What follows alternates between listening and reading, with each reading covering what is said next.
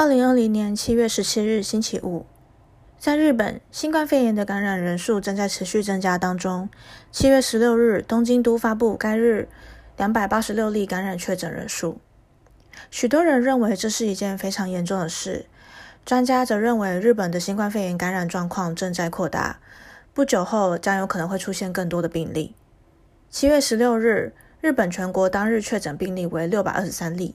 而在紧急事态宣言宣布的期间，四月十日、十一日当日确诊的病例特别多，超过了六百起案件。请注意这种情况并保持安全。